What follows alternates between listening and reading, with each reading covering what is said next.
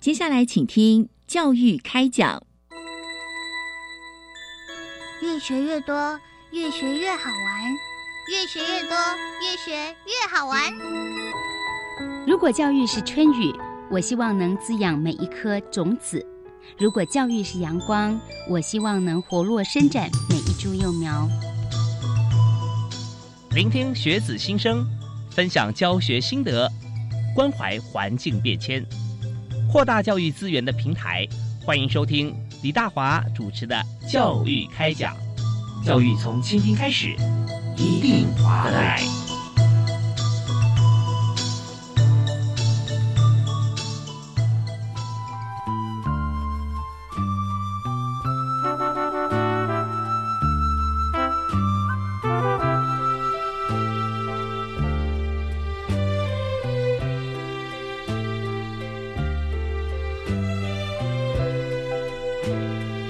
亲爱的听众朋友，大家好！非常欢迎您锁定国立教育广播电台，收听今天教育开讲节目，我是李大华。那么在最近哈，大家对体育方面哈非常热，你知道奥运前后，尤其是在奥运比赛过程中啊，几乎每个人哈是跟大家在聊天啊，在脸书啊啊，在 IG 在讨论事情，都跟运动离不了关系。所以在今天节目里面呢，我们要继续延续这个奥运精神啊，运动的热情，来谈一下。体育课这件事情啊，那在学校运动其实也是非常重要。那么最近在教育部方面，我们知道教育部也是我们国家主管体育相关事务的单位啊，教育部体育署现在啊开始啊想要在校园推动一项计划，是什么计划呢？就是运动防护计划。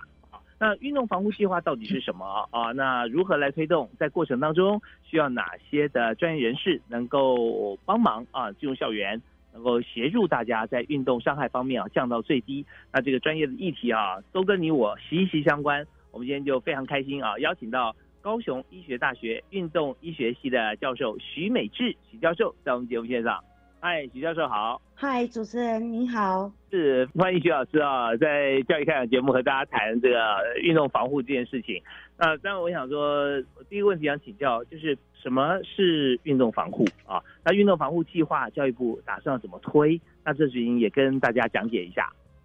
OK，呃，其实这个运动防护计划呢，它最主要的目的就是能够保护我们的基层优秀运动人才，也就是在呃高中，尤其在高中生的这一段，呃，我们有很多的体育班的学生，那希望呢，这些学生呢，不要因为他参与体育活动，呃呃，有伤害的情况产生。那呃，因为英语的这一个计划呢，所以就会有定定一个高级中等以下学校班的设立体育办法，里面就有规定要聘请这个啊运动防护员啊有这个资格的人来参与啊办理学生运动防护的工作。是，那那我们知道说，在这次这个奥运比赛啊，让大家更加的关注到每一位选手他们每天的动态。有时候我们看小戴救球，哇，这。那个姿势啊，不可思议的角度把球救起来，那相对来讲，他的关节也承受到很大的压力，肌腱啊、啊韧带都都会有受伤的可能。那如果说呃，任何一位运动员，如果一旦是好像肌肉啊或骨骼关节有点伤害，又在比赛阶段，那我们就看到防护员会赶快上去，然后要喷啊、冰敷啊，对不对啊？这些，那我们就能够理解到刚才徐教授所说的，在高中开始哈，每一位这个为国家。或为我们学校来争取更好成绩的选手啊，我们呢希望说他在尤其在练习的过程中还没有比赛呢啊，都能够这个把身体能够保养好啊，能够有正确的一个措施哈，在发生一点呃紧急状况赶快来救治。那呃我们就想说请教一下，在现在啊体育班啊高中以上的这个专业的这个运动员哈，在养成过程中。那我们要让这个呃防护啊运动防护进去的话，那我们有没有哪几种做法啊可以呃跟大家来建议？OK，目前呢呃就是体育署啊他推出的啊就是刚刚主持人啊大华您讲到的校园运动防护的计划，那这个计划呢跟刚刚谈到小戴他们就不一样了，他们是属于国家级跟国际级的选手。那年纪也就超过高中，所以会有国训中心啊，还有一些运科人员会去照顾他们，当然也包括防护人员。可是，在比较基层，我们不希望说他呃比较年轻的时候就因为伤害而影响到未来整个的体育的生涯。好，那所以往下呃做呢，就是有这个校园防护在高中端这里。那目前呢？啊，大概一一共呢有一百七十八个学校，也就是一一零学年度，从今年开始呢，有一百七十八个高中职的学校参与到这个防护计划里面。嗯嗯，是。那参与到这个计划的时候，我们就想说，他是呃要主动参与呢，还是教育部会直接把资源下放到有体育班的学校去？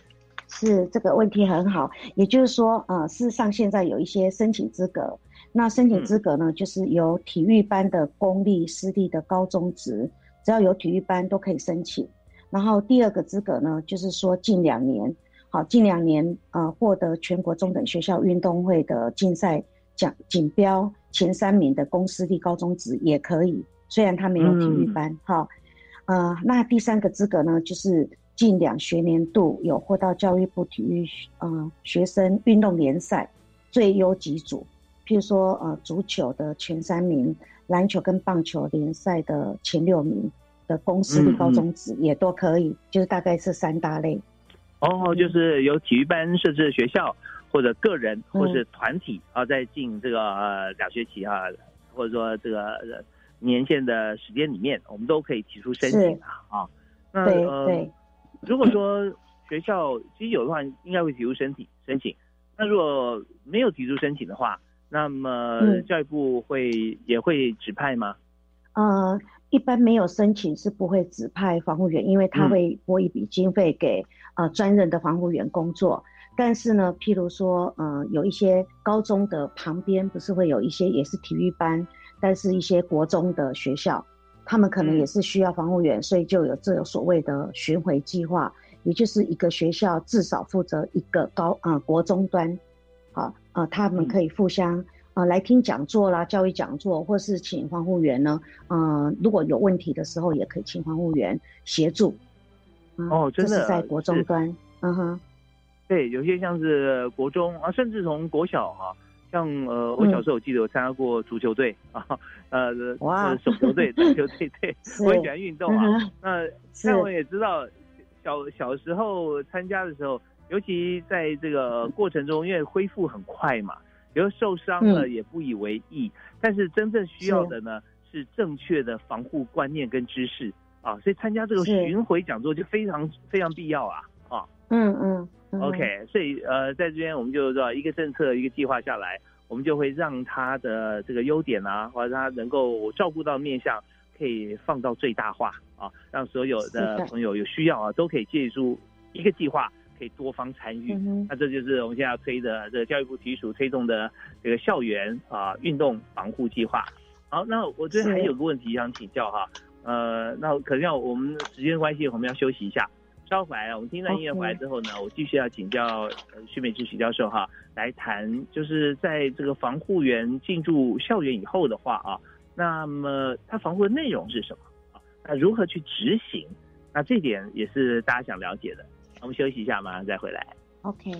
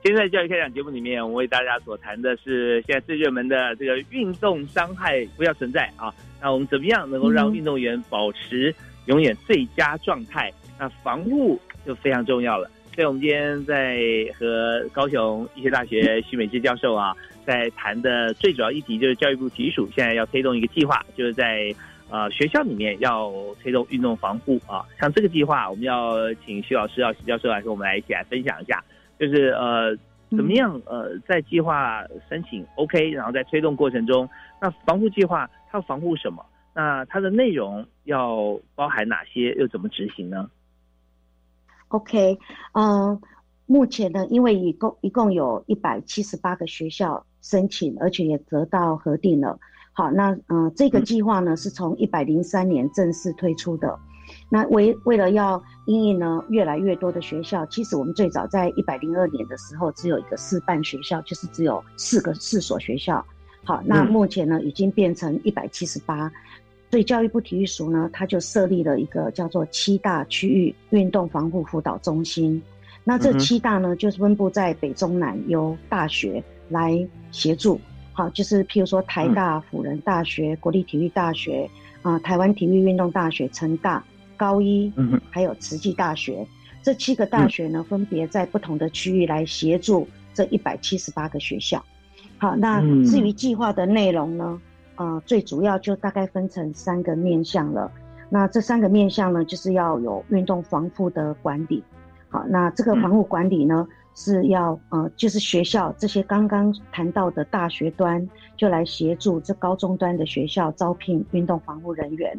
那辅导他也要建立防护室，因为有人也必须要有工作的场所。好，建立防护室，然后跟管理的工作流程，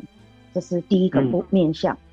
那第二个面向呢，就关于区域医疗的服务网的建制，因为有防护员，我们刚刚谈到说，防护员可能最主要是在防护的工作，就是在预防的部分。可是呢，呃，如果万一选手真的受伤了，因为强度比较强，尤其在比赛期间，可能都会受伤。那要怎么办呢？就可以透过呃特约的医疗院所的诊治跟协助，嗯，然后启动这个后送机制，希望它能够缩短一些附件的骑程，就是区域防护网要建制。那第三个呢，希望学呃这些学生们也都能够了解什么叫做安全的运动，所以就会有一些运动防护的教育。好，嗯，大概分三种教育，就运动禁药啦、运动营养、运动防护教育跟安全，啊，来给这些学生们了解。嗯哼，嗯，大概就是这个三好，那第一个部分啊，就是说我们要给他一个呃工作的场所嘛，要有一个防护室啊，这样。那我们也想了解说，在在防护室里面，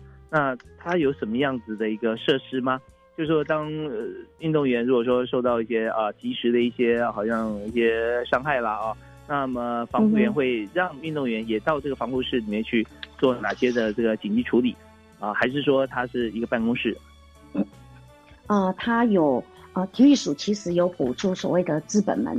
那资本门呢就会呃，在譬如说买一些呃我们的冰敷要用的一些器材以外，好，然后还有一个水疗桶啦，好，我还看过有一些呃学校呢，它的水疗桶其实就好像我们家里的大浴缸这样子，因为学生很多，哈，然后呃有很多的，还有有一些跟防护有关的一些训练器材，好，譬如说受伤了的时候一些训练的。啊，器材，然后能够让让他协助体能的调整跟训练，嗯哼，所以事实上里面是有很多的资本门啊，有进驻到啊，就是每个学校里面。哦，这是非常重要。刚才许教授所谈的这个资本门啊，那么在呃公部门方面啊，特别学校里头，我们知道预算啊，我们的经费分成两个部分，一个是资本门，一个是经常门。啊，经常门的话就支付一些经常支出的，像水电费啦、固定管销啦这些是经常门。那资本门呢，就是需要买一些设备，包含说我们刚刚提到的防护啊，一些设备，像呃，我们水疗水疗池啊、浴缸啊啊，还有这个冰敷，有时候甚至有些冰敷是一个架子在锁在墙壁上，然后手臂方便手臂或者腿可以伸进去的地方啊，可以冰敷关节，像这种啊，那不是天天要去买的，就是你要花买。那有些地方学校也许不是在这个体育方面啊，它可能补助这个资本门是用在像资讯系统啊啊，要建置一些这个设备教学设备，像这些就是资本门。所以体育署呢，不但是给予政策上的这个支持哈，然后选定像是合格的防护员哈，遴选然后进入校园，同时还很负责任，必须要有设备进来哈，就是在帮助这个呃运动运动员选手同学哈，他们能够快速正确的方式来恢复嘛啊。对啊，所以刚刚徐老师啊，但是徐老师在这方面也都是专家哦，因为许教授是高雄医学大学运动医学系的教授。所以在这里啊，我们也可以呃趁机哈，趁这个时机分享一下这个正确的修复组织的观念。就是一旦发生了像扭伤啦、肌肉拉伤啦、挫伤啦，冰敷永远比热敷要早，对不对？嗯哼，呀，大部分是这样子的，没错。是那。我们先先要让这个局部先冷却啊，因为有时候就是红肿，就是发炎嘛，红肿热痛。是。但冰敷也是要有一些呃时间点，或者说它的长长度啊，或者说它的它的温度，所以专业的运动医学的知识概念哈，做法是非常重要。那如果没有专业的运动防护员进驻在这个选手训练过程当中，在学校里面的话哈，错失了这个最佳恢复时机，有时候也超可惜的。啊，所以这个计划真的是很重要。好，那呃，我们接着啊，想请教啊，就是说在进驻校园之后啊，这呃，我们经常能补助像这样子的一些设备。那么在执行的过程当中哈，我们要怎么样进行呢？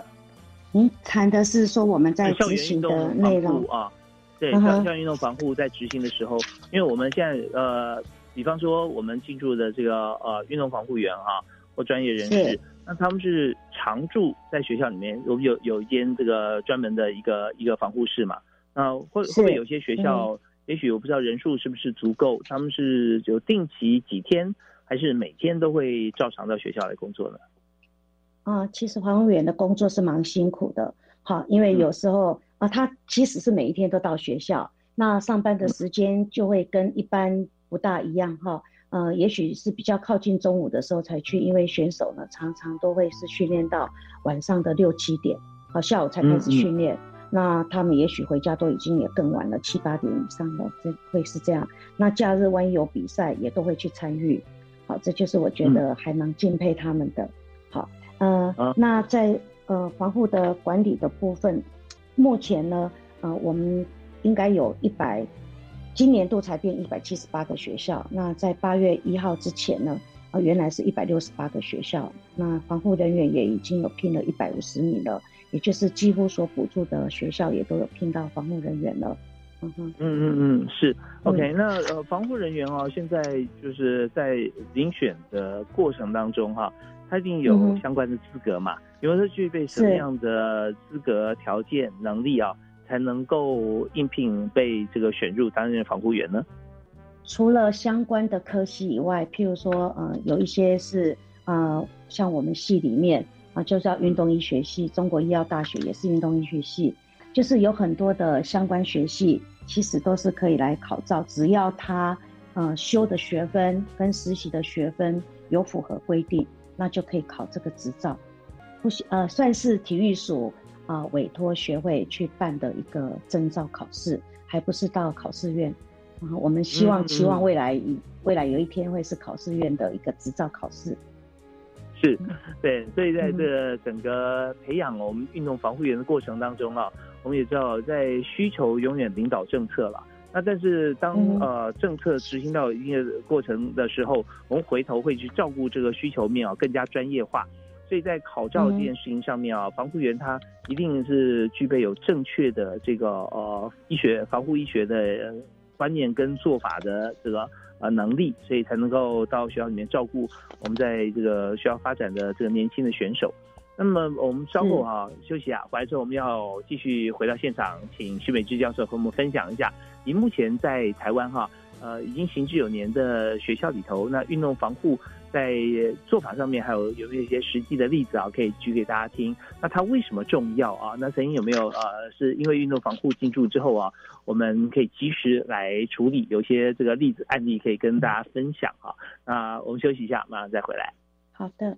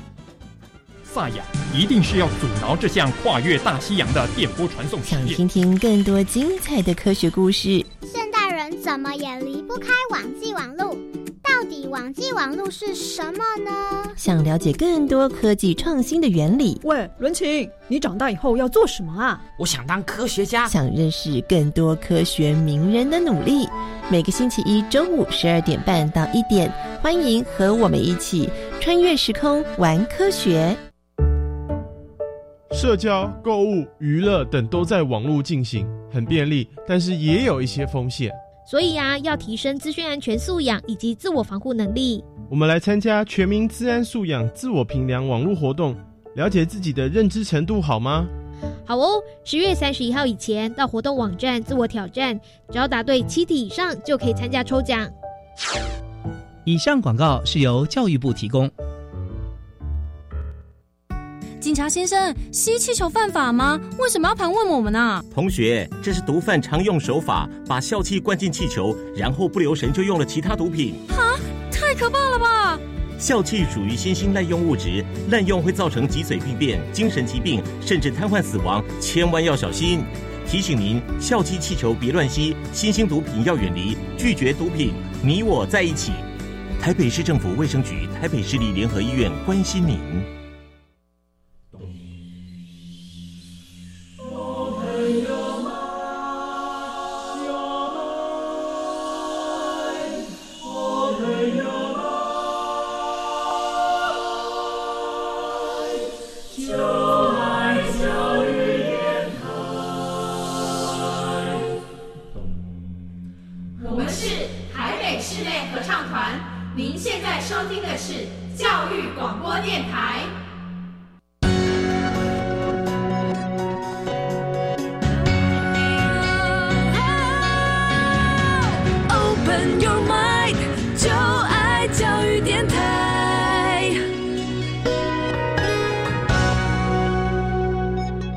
所收听的节目是在每个星期一跟星期二晚上七点零五到八点为您播出的教育开讲。那在今天节目里面，我们谈的是运动防护这件事情。那运动防护，其实运动在练习的过程中，或者说在比赛的过程中，我们都希望能够争取好成绩，然后也为下一次运动蓄积能量。但是往往我们也看到许多的运动员选手在比赛过程中受到了运动伤害，又没有及时做最适当的处理，所以反而让自己的条件哈、有退步的情形，而且比较难以恢复。那这个时候啊，我们就觉得很遗憾了。不过在这个需求面上，我们也看到，在国家发展体育实力的过程中啊，大家都非常重视那运动员他的表现。所以在教育部呢，在之前就已经提出来啊，而且做了，就是在各级这个有体育班或有选手、有团队的这个比赛绩优的学校里头，那我们可以申请进驻防护员啊，体育防护员。啊，这这个政策现在呢越来越扩大哈，现在总共有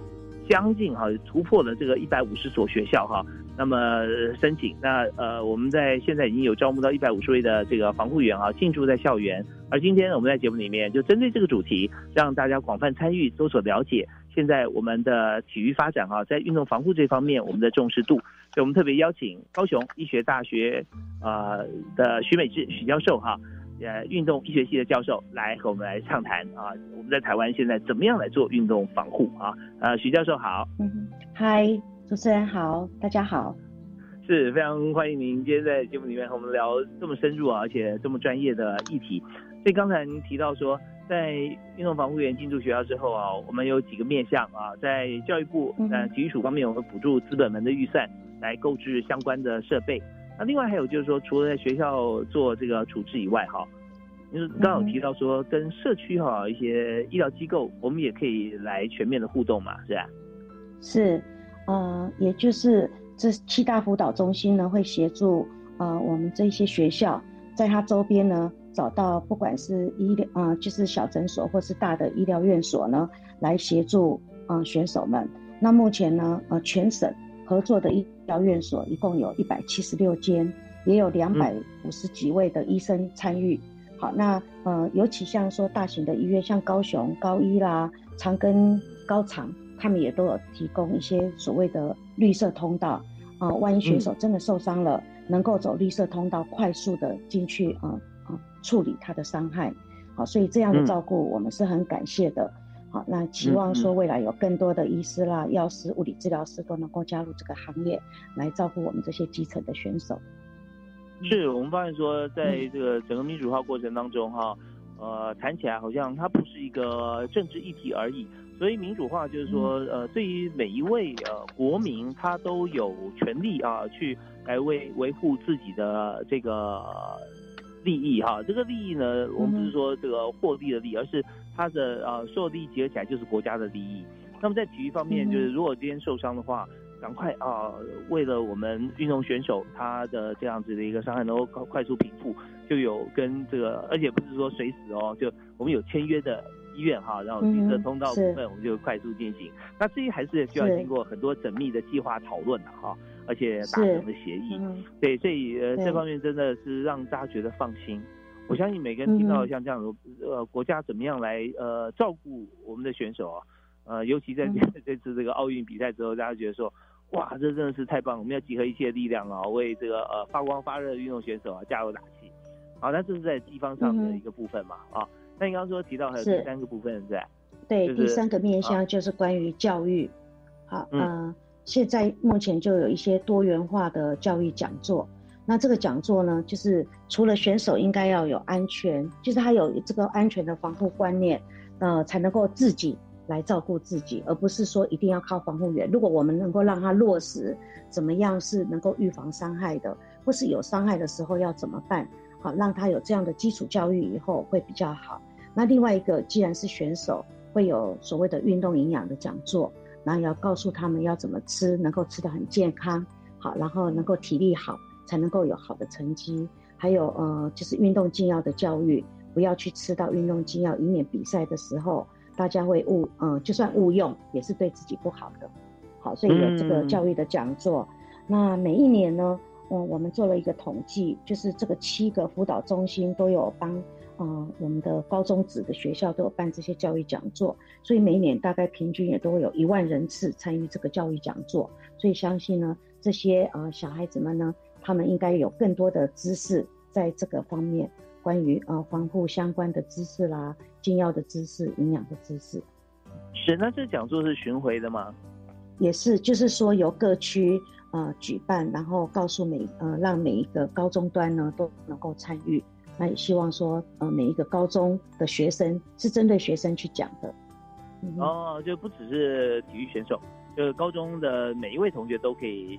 可以来听嘛，对吧？呃，不过大部分都是体育班来听，因为他的时间上面必须啊配合。好，那我也曾经讲过，有时候如果是在假日，甚至我们也邀请家长在讲营养的时候，家长也可以一起来听。好，那平常大部分可能都是体育班跟教练来听。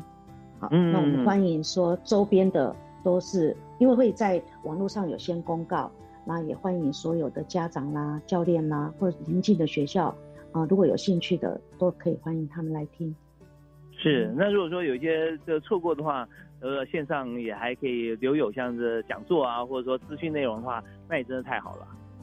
嗯，是。那其实也都可以再回来问啊，所有的老师们，如果没有听清楚的话，或是有任何问题，其实都有一些咨询的管道。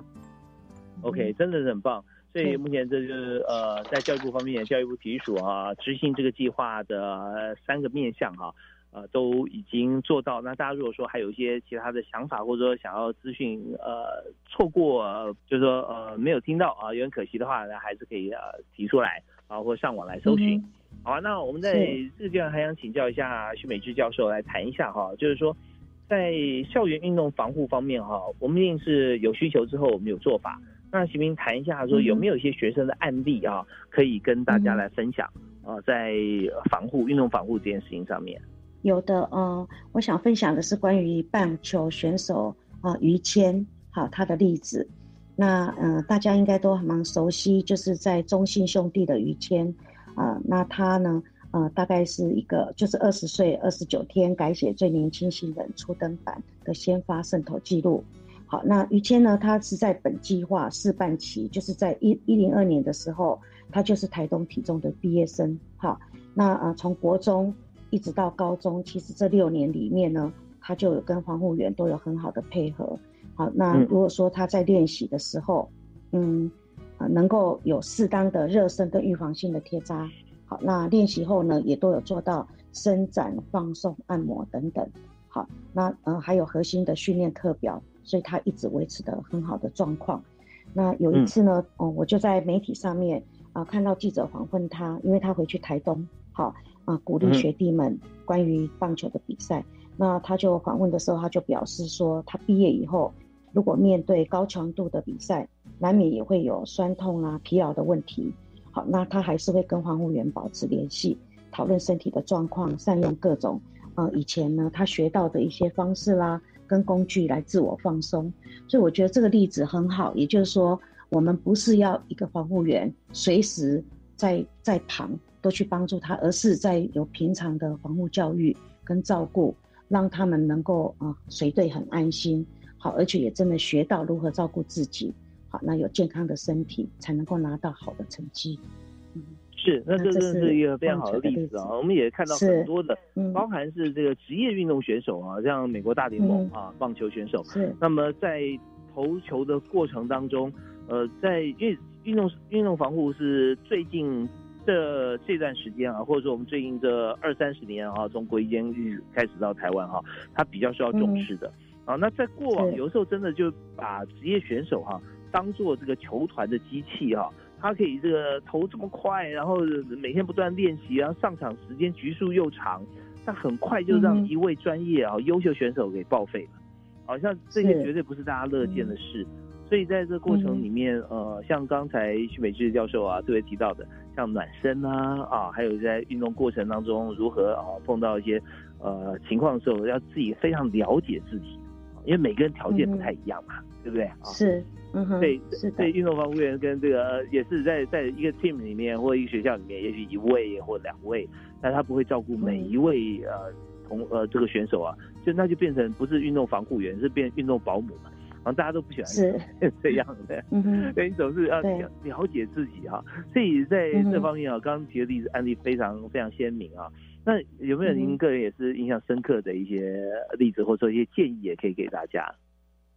嗯。其实还有一位，呃，也是在台东体中的，就是柔道的选手，呃，是林崇佑嘛，好，那他在呃柔道精英排名赛的时候，他决赛的时候就脚踝受伤，呃，刚刚我们谈到于谦，他是一直把自己照顾得很好，那至于这个崇佑呢，因为在比赛的时候强度都会比较强，那他就获得银牌，紧急送医，那时候呢就腓骨就裂掉了，好，但是这个学生呢，他也是非常的积极。好，呃，该怎么样训练？再该怎么样后面的啊，让自己的肌力更呃，让自己的伤变得更快的恢复，他也配合的很好。所以三个月后呢，在全中运他就得到他的第一量级的金牌了。所以我也觉得，哎，有伤如果能够有防护员在旁边呢，事实上对选手的照顾是非常好的。真的，呃，大家其实运动伤害有时候运动过程中难免啊会受伤，但不要害怕。就是说，呃，受伤了以后啊，他有时候你知道，心理上的影响哈，会远比身体上的受伤啊还要再严重啊，会觉得说啊，我是呃以后不能够做哪些动作，呃，以后可能没有办法好，或者说呃，来来怪自己当时为什么没有怎么做，或者甚至怪其他的人，那这些都是于事无补，而且可能会造成更大的负面压力。但如果说遵照防护员的做法，像我相信这个呃徐教授啊。已经已经最清楚了。那我这边也是请教，就是有时候像肌肉拉伤啦，或肌腱有时候有些断裂啦，哈。那我们在恢复过程中，其实用适度的强度来训练，把原先的肌肉啊练得更粗一点啊。那它呃真正说合格的这个运动防护的恢复，它有时候不只是恢复到从前，甚至透过不同的训练，会比以前更好啊。这种是有机会的嘛，是不是？对，您很专业。没有，就是我我 在您面前是班门弄斧，但是因为我也很喜欢运动，所以有时候会呃截取一些这个知识啊、观念啊，所以跟这个教授来请教。对，所以在在肌肉跟骨骼方面啊，真的就是运动最重要的这个部分啊。呃，相信专业哈，相信自己啊，正确的知识发挥，一定都是可以有非常好的这个预后。好啊，那我们这边呢，我们先休稍微休息一下。那稍后回来的时候，我们再有相关的议题啊，还要请教一下徐老师，包含最近的教育部体育署啊，对于学校运动防护提出的一些新的政策啦啊。还有就是我们现在在以国家的规格哈，就是这个国运中心，就以前的这个左训中心嘛，哈，在左营。他们的做法，还有刚刚提到的这个运动员怎么吃，大家也是呃非常好奇啊，也想了解说，真正我们在运动过程中哈，我们应该怎么样来在饮食方面啊，生活习惯哈，可以来控制。好，我们休息一下，马上回来。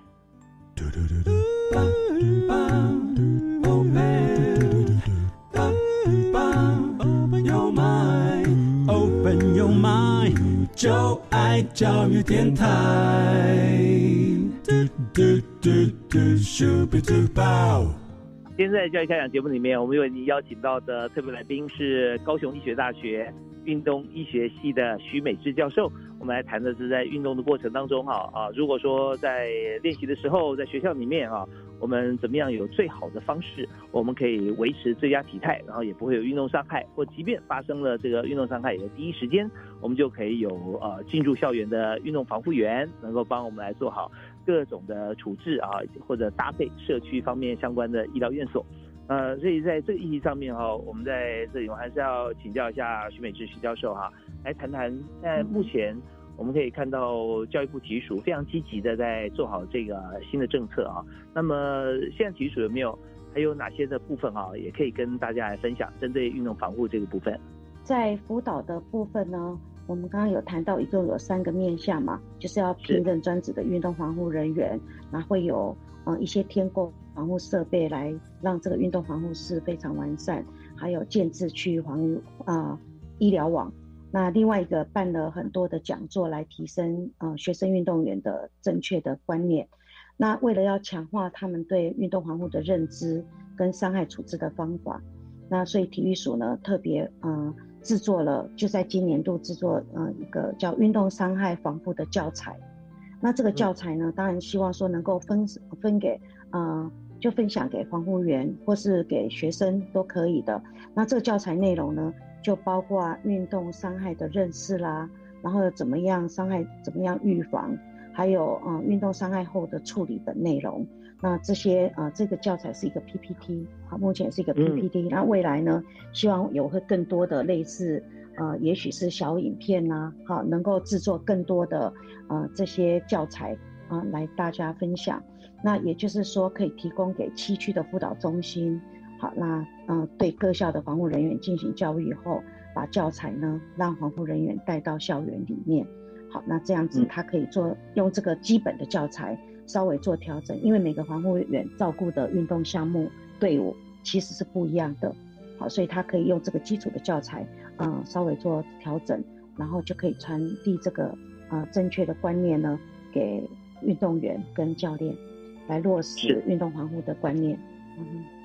对啊，我们知道说运动啊，分了好多种不同项目啊，这个使用的这个呃部位啦，各方面啊，这呃有的时候也不太一样，或使用的方式。那有没有一些像是公版的这个运动防护的教教材里面啊？就是说，不管从任何运动，那我们要预防哈，我们身体会有受到一些伤害的话哈，有没有像是前面暖身的部分啊啊各方面可以用什么样方式来做？有的，其实里面我有谈到一些关于呃，就刚好主持人谈到的，他又有分其中一个项目，就是要热身，好，那应该热身就可以促进运动的表现，也可以降低运动伤害的风险。那像热身的话，一般就会用静态的伸展啊，也有动态的伸展，也可以用这个泡棉的滚筒来热身啊，或震动的滚筒热身，也许家里很多人都会有的。那这样子就能够让这个关节活动度能够提升，那也不会那么僵硬啊。好，那关节的也会稳定一点。好，那大概就是，呃，这个热身很重要的。嗯，是。哎，其实这年龄方面，我觉得是有点差别啊。呃，越小而且年龄越低的这个选手哈，或者说呃朋友，在运动之前就会想说，干嘛热身呢？觉得好像没什么差别嘛。啊，热身有用吗？觉得呃，好像觉觉得说。根本不需要，但随着年龄增长，会发现说 热身还真是有用啊！突然动起来，会发觉说好像就是没办法到位啊。所以在这个呃年龄层上哈，确实好像有一个分水岭在。嗯哼，对。那当然，我们可能也常常会觉得，呃，年龄大了，刚搬一个植物，我自己也都会，如果没有先呃松一下关节的话，也许就扭到了。应该大家都很有经验，不要说还要去运动了，就在家里做一些事，常常也都会，嗯、都会不小心就变成一个伤害了，是不是？是。嗯哼。好，然后还有一个议题，就是在这个教材里面，它有另外一个是要怎么样避免运动过度，嗯、运动过度产生以后的疲劳。好，所以也会教大家要怎么样自我监控疲劳。好，就是譬如说，呃，心跳率的问题啦，好，然后呃，去怎么样来自我监控自己是不是已经很疲劳了？因为过度训练其实是一个不好的，也很容易受伤。好，然后也会呃告诉大家什么叫做呃延迟性肌肉酸痛啊，好，然后疲劳怎么恢复？好，那在这个教材里面，譬如说，对啊，那呃疲劳恢复呢，嗯，还有分很多呢。里面还有要告诉我们说什么叫做主动恢复、被动恢复等等。那哦，那大华这这好像嗯哼听起来是是不是跟这个按摩指压有点关系？是被动的。对对对，答对了，就是说像刚刚谈到那种按摩啦、震动的滚筒，那个叫做被动的恢复。嗯哼，那嘿，那主动恢复就是大概就是运动啊，譬如说我们很低的强度，好，然后慢慢的呃在水中运动，就有点像我们收操，不会说哎哦做完了以后就结束了，那我们不是就会伸展一下啦。好，那嗯呃譬如说水中运动、陆上运动，都要强度比较低的，都叫做主动恢复。OK，这边也跟大家嗯来提醒一下，这个很多观念方面，我们听起来好像是观念，但是呢，对于我们的生命啊有很大的影响。我们也常时有所闻哦，啊，这个你看这个健康的不得了哈，那非常强壮哦，开始担任随护的工作，每天必须早上起来慢跑的这个呃最少五十分钟以上，结果呃突然猝死。啊，那为什么原因？嗯大家在追查，好，在在看怎么会这样子呢？啊，平常看起来都很好啊。那或者说现在也流行这个呃一些像是运动，不管慢跑或者用自行车、骑脚踏车，那么骑骑完过去，我我有好几位的这个熟识朋友的朋友哈、都传出来，这个呃骑完车，然后就回自己的社区，然后车子还没停好，就就倒在路边啊。那结果后来原因查一查，就发现其中有一项啊，不一定说这个呃，它只有这个这个这个部分，就是那它什么部分呢？就是运动完之后呢，这个肌肉当中啊，流出有大量的乳酸啊，没有办法消化排出去啊，所以在一时之间啊，它升得太高，所以就让它身体无法负荷，这也是相当危险的哈，是不是？是的，所以我们才要用刚才那个徐美芝教授啊告诉我们，有的时候是这个被动运动啦，也有用这个呃举压的方式啊哈，或主动运动用一些比较低强度的，像水中的这个运动，或者是一些、呃收操啊。呃，然后这个快走啊啊，这种这种方式嗯可以来协助我们把这个产生多的一些身体必须要排放的一些这个呃东西哈，就让它释放掉。是是的，好啊，那我们在今天节目里面很开心邀请到高雄医学大学的徐美芝教授啊，他呃在节目里面我们刚刚听到，不但谈政策啊，更谈专业。所以我们在节目最后一点时间哈，我们也想跟大家分享一下教授在学校里面的这个授课的方向啊。那我们知道说，人在学校在运动医学里面，其实真的包罗万象哎，很重要。那呃，主要还有一点哈，在每次运动比赛里头哈，我们知道运动员都会先做一个检查啊，看看说呃你有没有吃什么让你表现特别好的东西，对？啊、对，就是运动禁药的检测。对，那这方面也是许教授的专长啊。是的，运动禁药的检测，就像我们刚刚谈到，呃，必须要在教育的部分啊、要去告诉学生，呃，在如果尤其比赛像全中运也好，全大运也好，像全中运小孩子都很小，但是啊、呃可能很多人不知道什么叫做运动禁药，所以也必须要把这个运动禁药的知识让他们知道。像说很简单的一个，我们吃一下感冒药，好，那呃最早的时候我们接触的就是一个感冒药。那感冒药呢，在运动赛内，在赛内期间其实是不能用的，因为它是一个属于类属于呃兴奋剂。那如果被验到呢，那就是取消成绩，还有会禁赛。好，所以我们在嗯、对，也就是说，在市面上很多我们一般人是可以用的临床用药，但是对选手来说，它是一个运动禁药。哦，它是什么样成分呢？是呃会嗯会让身体表现特别好吗？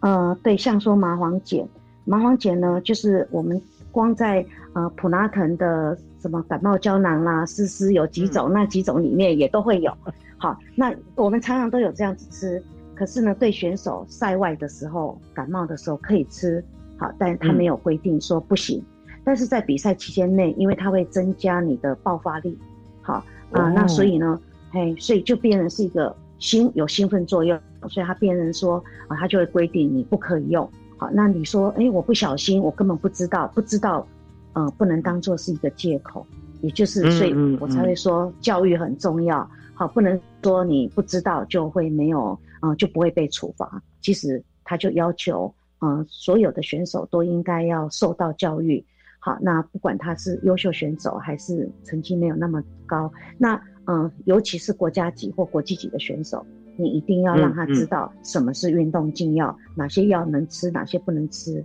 那如果一定要吃药的时候怎么办？因为有些疾病我们是非用药不可。那是不是就要去申请一个叫做治疗用途豁免？好，要申请了这个，你才能够吃运动禁药。嗯哼，是，对，我们在这个国教会里面呢，也会有一个就禁药豁免委员会哈。那在各个国家里面也都会有像这样子的一个组织或者代表人。那台湾也是一样，就是呃，如果说今天真的呃，如果没有吃这个药，他可能就。没有办法，呃，自主活动啊，或各方面。那经过了认证之后，就像刚刚许教授说的啊，就我们有这个禁药豁免，经过认证，然后再申请，哦，确实啊，双重 double check 的，对他他必须要用。那这边的话，我们就可以使用。如果没有经过的程序，我们就没办法。对，对，如果用了，就会变成说违规了，就会被取消你的奖牌，跟嗯，而且还会遭到禁赛。嗯，那如果有。哎，有许可你可以用，那就没有关系。好，因为会许可大概都有几个要件呐。譬如说没有用的话，可能会危害身心健康。好，那所以医生评估以后也没有其他的药可以取代了，那一般就会说 OK，那你通过可以使用这个药物。啊，OK，好啊，所以我们就知道说，在这个俄罗斯为什么那么长期不能参加很多项目啊，就是因为过去他们被验出来。所以就会罚啊，有多久时间不能参加国际比赛、参加奥运？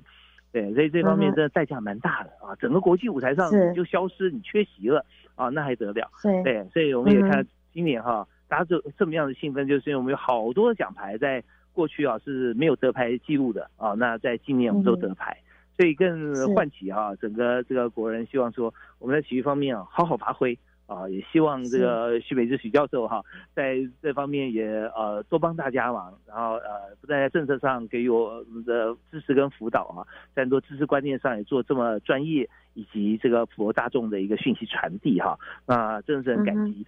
那所以我们在今天节目最后啊，我们是针对这是我们在行政院体育署啊，教育部体育署所推动的啊这个运动防护计划哈，呃，我们做一个结论嗯。我觉得这个计划呢。啊，非常的棒！也经由这个计划呢，事实上能够照顾我们的基层的选手。那未来呢，我是期望有更多的啊人员，包括医疗界的人员，像医师、药师啊、物理治疗师，都能够多多的参与我们这个计划，让我们这些小选手们能够有健康的身体，然后能够拿到好成绩。这太棒了！我觉得非常感谢。高雄医学大学运动医学系的徐美芝教授啊，接受我们访问，专业的这个谈吐哈，以及专业知识的传递，还有就是国家政策第一时间哈跟大家来做揭示。那么也希望我们的选手啊，有从小开始啊就有很好的这个培育，让我们的免于受伤哈。那同时呢，也让我们的成绩啊越来越好啊。希望全民的运动风气习惯都能够越来越精进的培养。好，我们再次谢谢徐美芝老师，谢谢徐教授。谢谢主持人，谢谢你。谢谢，也感谢大家收听《教育开讲》，我们下次再会，拜拜，拜拜。